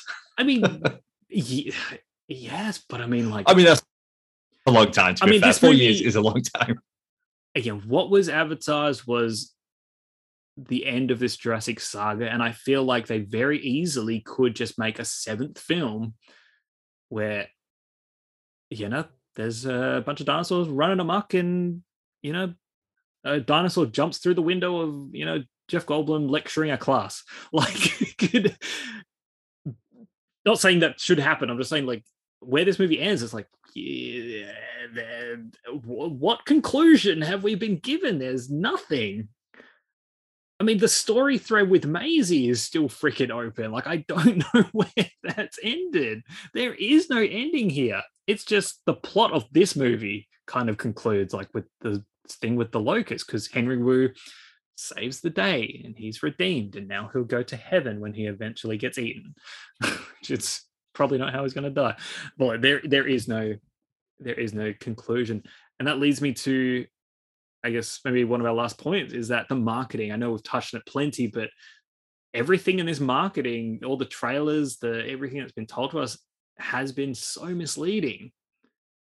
This movie isn't about an ecological disaster related to dinosaurs. It's not about dinosaurs in the real world, on the mainland or whatever you want to describe it, like not on an island. It's it's just none of that. It's about these big bugs the the food supply of the world um and these dinosaurs in this isolated facility which, to be honest, we've seen five times previously. it's I don't know. It's it's it's misleading and it's and it's wrong. I felt again to add to the anger. I'm like, hey, you advertised something to me. I purchased it. I purchased the ticket for me and my wife. It cost me lots of money, you know, and I got it, and it wasn't what I was sold. Like, and that's that's frustrating. What I got was Jurassic Fast and Furious, or like I like to call yeah. it, Jurassic World, Dominic Toretto. Um, DOM. I mean, I couldn't. Yeah, it just makes sense. But look, it's honestly. I mean, the film. The film always comes first. Yeah, the film always comes first, and it's like they've seen the film. Okay, now how do we advertise this as a film that people want to see? They're the trailers. Misleading because you've been shown something that looks but a lot better. What? The worst thing is, is, it's not the first time as well. Like the the the marketing for Jurassic World Fallen Kingdom was, I mean, in that trailer there was the shot of the T Rex at the zoo with the lion. There was the Mosasaurus swimming through the waves. Like we were promised in that trailer, hey, dinosaurs on the mainland interacting with people, causing havoc. The final shots of that movie. And then in this one, okay, okay, okay. This one's really about dinosaurs in the real world. Like uh, the last movie ended with that being set up. Cool. Okay, we're going to go to this isolated place now. So we're not going to see any of that. Or what we are going to show you of that, you've actually already seen. And we're going to show you some random shot of like a, you know, a, a pteranodon or a pterosaur or whatever building a nest on a skyscraper. Which like, no, they would like, they would just send the army to like just shoot it down or shoot, you know, like capture it and relocate. Like none of it. I don't know. What we did see was just moronic. Anyway, I'm done. Future of the of the franchise. There'll be more. Not not in the next couple of years, but give it like seven, eight, nine, ten years. We'll see Jurassic Seven. Oh, absolutely. Yeah, there's no way they're going to stop at this movie. New cast. Oh, you know what's going to happen? No, years from now they'll bring back maybe in the so we're going to get a third trilogy and in that third film they will bring the original jurassic world actors back but it wouldn't have the same effect oh no it would not jurassic be like that Does. yes it's like now we're getting chris pratt we're getting bryce dallas howard just not the same is it nah not the same as bringing back those original actors from Jurassic Park. Uh, but even then, it's like, I mean, they're like, look, they're obviously going to do more. And how are they going to fight that temptation to be like, look, maybe Sam Neill is like, no, look, I'm 100% done. They'll get Jeff Goldblum back again. Or, you know, like they'll bring, you know, they'll bring Joseph Mazzello, you know, Timmy from the first movie. They'll bring him back or something. You know, Ariana Richards surprised he wasn't, if I'm honest. But I guess they were too busy bringing back Justin, uh, Justin, Justice Smith. They're too busy bringing him back. yeah, again, like again, if this was a different movie, if they done something different, like they could have found a way to cleverly shoehorn them in. And and you know, shoehorning isn't the worst thing and the worst phrase. It's just the way you do it. If you have some tact about you, you can do it. And if it's someone that you love, I mean, look, eh, like Spider Man Far From Home, like I admit it was, you know, despite those characters and actors being in that movie for fan service, people loved it and enjoyed it. So they looked past all of the plot holes. In this, it's like they could have done that. Like if people loved us, I mean, I would have got a kick out of seeing, you know, Lex and Tim all grown up again, or even just one half of them. Yeah, that'd be like cool. Even if it was a stupid reason they were there, I would have been like, yeah, but do you know what? It was cool seeing them. So, so I, I can't believe that they would, because I have read something that Colin Trevorrow was like, ah, oh, look, there was already a lot of characters. We didn't want to just put characters in there for the sake of it. It's like, piss off. Like, there was no moment in this movie where you were like, where he was honestly thinking like, oh no, no, that would be too unrealistic or not believable. Like, get out of town.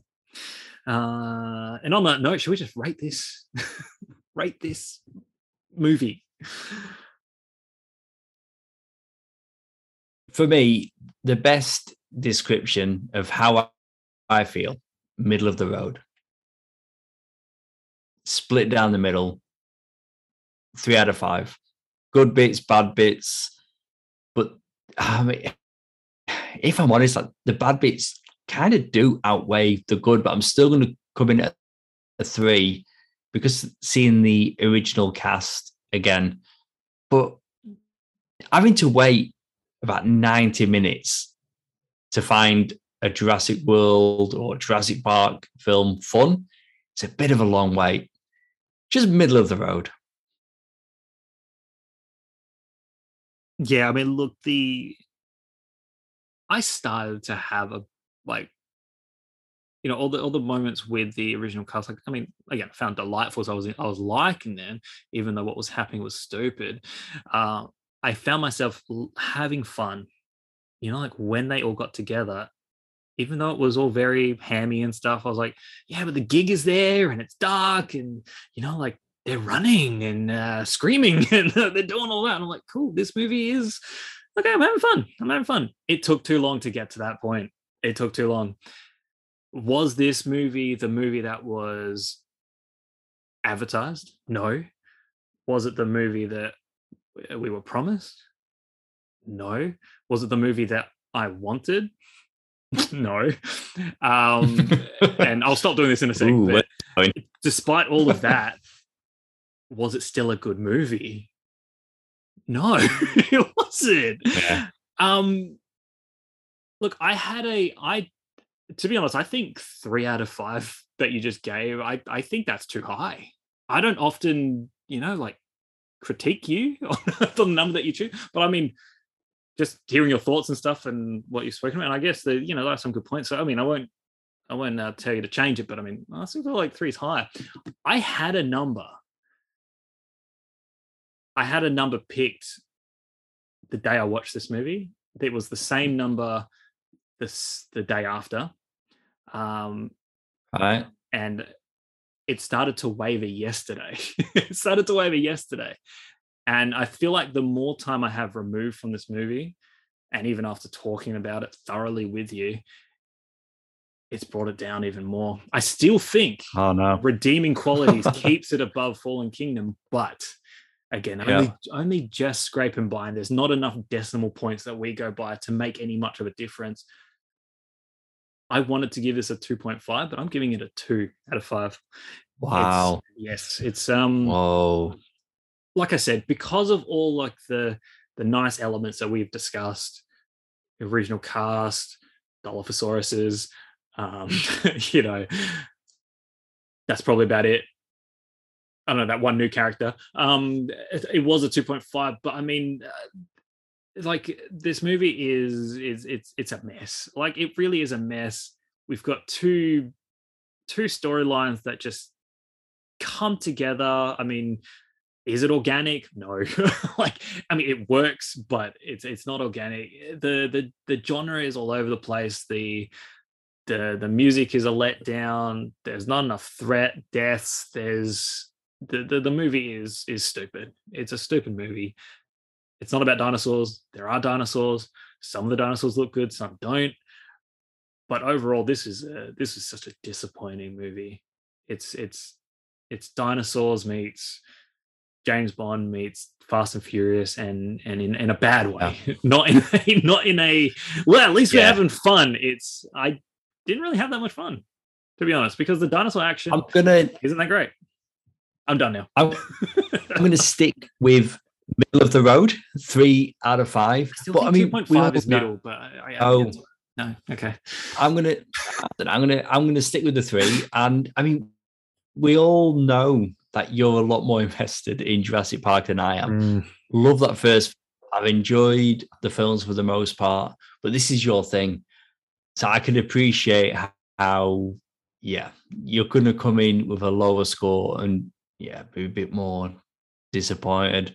But after Spider Man No Way Home last year and now World Dominion, you are not having the best time with your I, I don't, favorites yeah. at the moment. It's like my oh my two things, Spider Man and Jurassic, man. Like I why do I hate things? I don't know. I just I mean, look, I again, I'm I, I what I say next. I don't mean to, uh, you know, disenchant or like insult anyone who did enjoy this movie and have a good time. Um, but to me, I mean, honestly, I, I wish I was stupid. I wish I was. I wish I wasn't as smart as I am. And I'm not saying I'm, I'm super smart, but it's like sometimes I just wish I was a bit dumber. That I can just enjoy movies without overthinking things and just not letting a really bad screenplay, script, dialogue, story, logical, sensical stuff uh, not affect my enjoyment of something. But I can't help it. So sometimes, yeah, I wish I was a little bit dumber so I can enjoy it. Again, not saying that anyone who enjoys this movie is dumb if you enjoyed it, that is fantastic. I'm so jealous. Um, I'm sure you're perfectly intelligent human beings, but it's it's just not. It did not work for me, and uh, to be honest, I'm glad that this has now come to an end, because eventually, when they do do another one, you know, Trevorrow won't be involved. I mean, I know that sounds hard. That's the hope, isn't it? That's that is the hope. It'll be a new hope.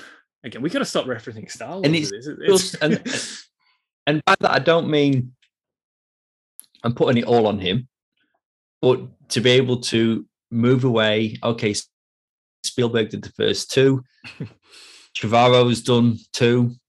Let's have Look, somebody he's, else he's come in in a few heavily, years' time do been, something else. Been heavily involved in the writing um, and the you know the producing of all these as well. Like it's it does. He's a big player in it, and I think yeah, if they're gonna do it, like it's gotta be fresh blood. And I guess there is hope to know that it's like, okay, the next movie, we've got the world's, you know, the world is your Jurassic oyster.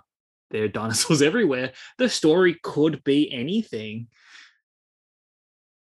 Like, how can they bring, put out something like Battle at Big Rock that short, have it so tense, scary, like, you know, like just well made? And then not have anything like that. And you know what? Uh, speaking of the specials that they made, like that prologue they re- they released, that honestly should have been the beginning of this movie because then at least I could say, well, the beginning was hell good. like, yeah. that was that yeah. was great, and that, that, there was a poetic thing to that as well. And it would have been cool to actually see the T Rex be captured, you know, like as that was alluding to, you know, the the T Rex at the the drive-in theaters, like that, that would have been cool except when we first see the T-Rex, it's just being loaded onto a onto a truck. Like, cool. But all right, enough of that. We've done it. The movie's done. Um, we've got some trivia, and I figured I've got two points here. But uh, the first thing I thought I'd talk about the Lewis Dodgson character because you know he's back from uh, from that first movie, but of course he was you know recast. But a lot of people might be like, who's that character from the first movie? What's going on? So there's a little bit here about like the book and stuff like that. So we have um so Campbell Scott obviously has joined the cast of Jurassic World Dominion, great movie, um, as a key character um, from the original Jurassic Park film, of course. Um, so he's obviously that you know that that mysterious character. He gave Nedry the shaving cream can in that first movie, of course, played by Wayne Knight. Um, so in Michael Crichton's original novel, Lewis Dodgson was the head of product development at genetics company Biosyn, which is a rival company of InGen. In that original movie, Biosyn isn't actually uh, mentioned. So they never actually say the name Biosyn, which kind of makes its inclusion in this movie sort of mean nothing to anyone unless you've read the book, because you'd be like, what is this company? Um, so this character, well, uh, I guess this character was originally played by Cameron Thor. Now, I'm not going to get too much into this, but um, uh, the reason they couldn't bring Thor back, you know, I'm sure he's a he was a great actor. I don't know, not really sure. Um, he's actually a convicted sex offender, so he's actually in prison at the moment. All right, cool. Again, won't dwell on that. Um, Dodgson, the character of Dodgson actually played a large part in the sequel novel, The Lost World, um, although the character did not appear in the 1970, 1997, sorry, the 1997 movie, The Lost World. Um, and I guess, yeah, the change here is that Dodgson was promoted to CEO of Biosyn Genetics. So a little bit going on there. All right. So I just wanted to give a bit of a spiel about Dodgson. And the other fun fact I've got here, and this is going to make us all feel like dinosaurs Jeff Goldblum in this movie, he's the same age as Richard Attenborough was in Jurassic Park. Wow. Yeah, that's Yeah, that's, yeah, that made you go, wow. Wow. That made you Yeah. Well, I- knew you had a lot to say, and I've got to be honest. Yeah, no, that is really good what you said about Goldblum at the end there. I did know about the original Dodgson actor. At no point did I think we'd bring it up on the podcast. But there you go. I was thinking that might be the only bit of trivia that I was like, no, I can't make that a thing, but I still want to mention it. Just because I'm like, hey, what happened to that actor? People want to know. And Well, that's it. If anybody didn't know and they were wondering, now now they know. But that's crazy. That Goldblum is the same age as Attenborough was. Mm. we need to protect Jeff Goldblum at all costs. we need to. we need to. Can we clone him? Can we? what can we do? Get a sample of his blood. We need him. But look, that's um, that's it of our review of Jurassic World Dominion. Thank you for indulging us, uh, mainly me. Um, please go subscribe and download this podcast on SoundCloud and Apple Podcasts, and please leave us a review. It helps listeners just like you find the podcast. We're on social media. You can find us on Facebook, Twitter, and Instagram as That Film Stew Podcast. And we also have our companion shows, Rewind and Review, and Sounds Like Comics, which each have their own Facebook pages. If you missed we recently reviewed Top Gun Maverick, and be sure to check out our next review, Hustle. You've been listening to Jason and Luke, the guys from that film stew. See you soon.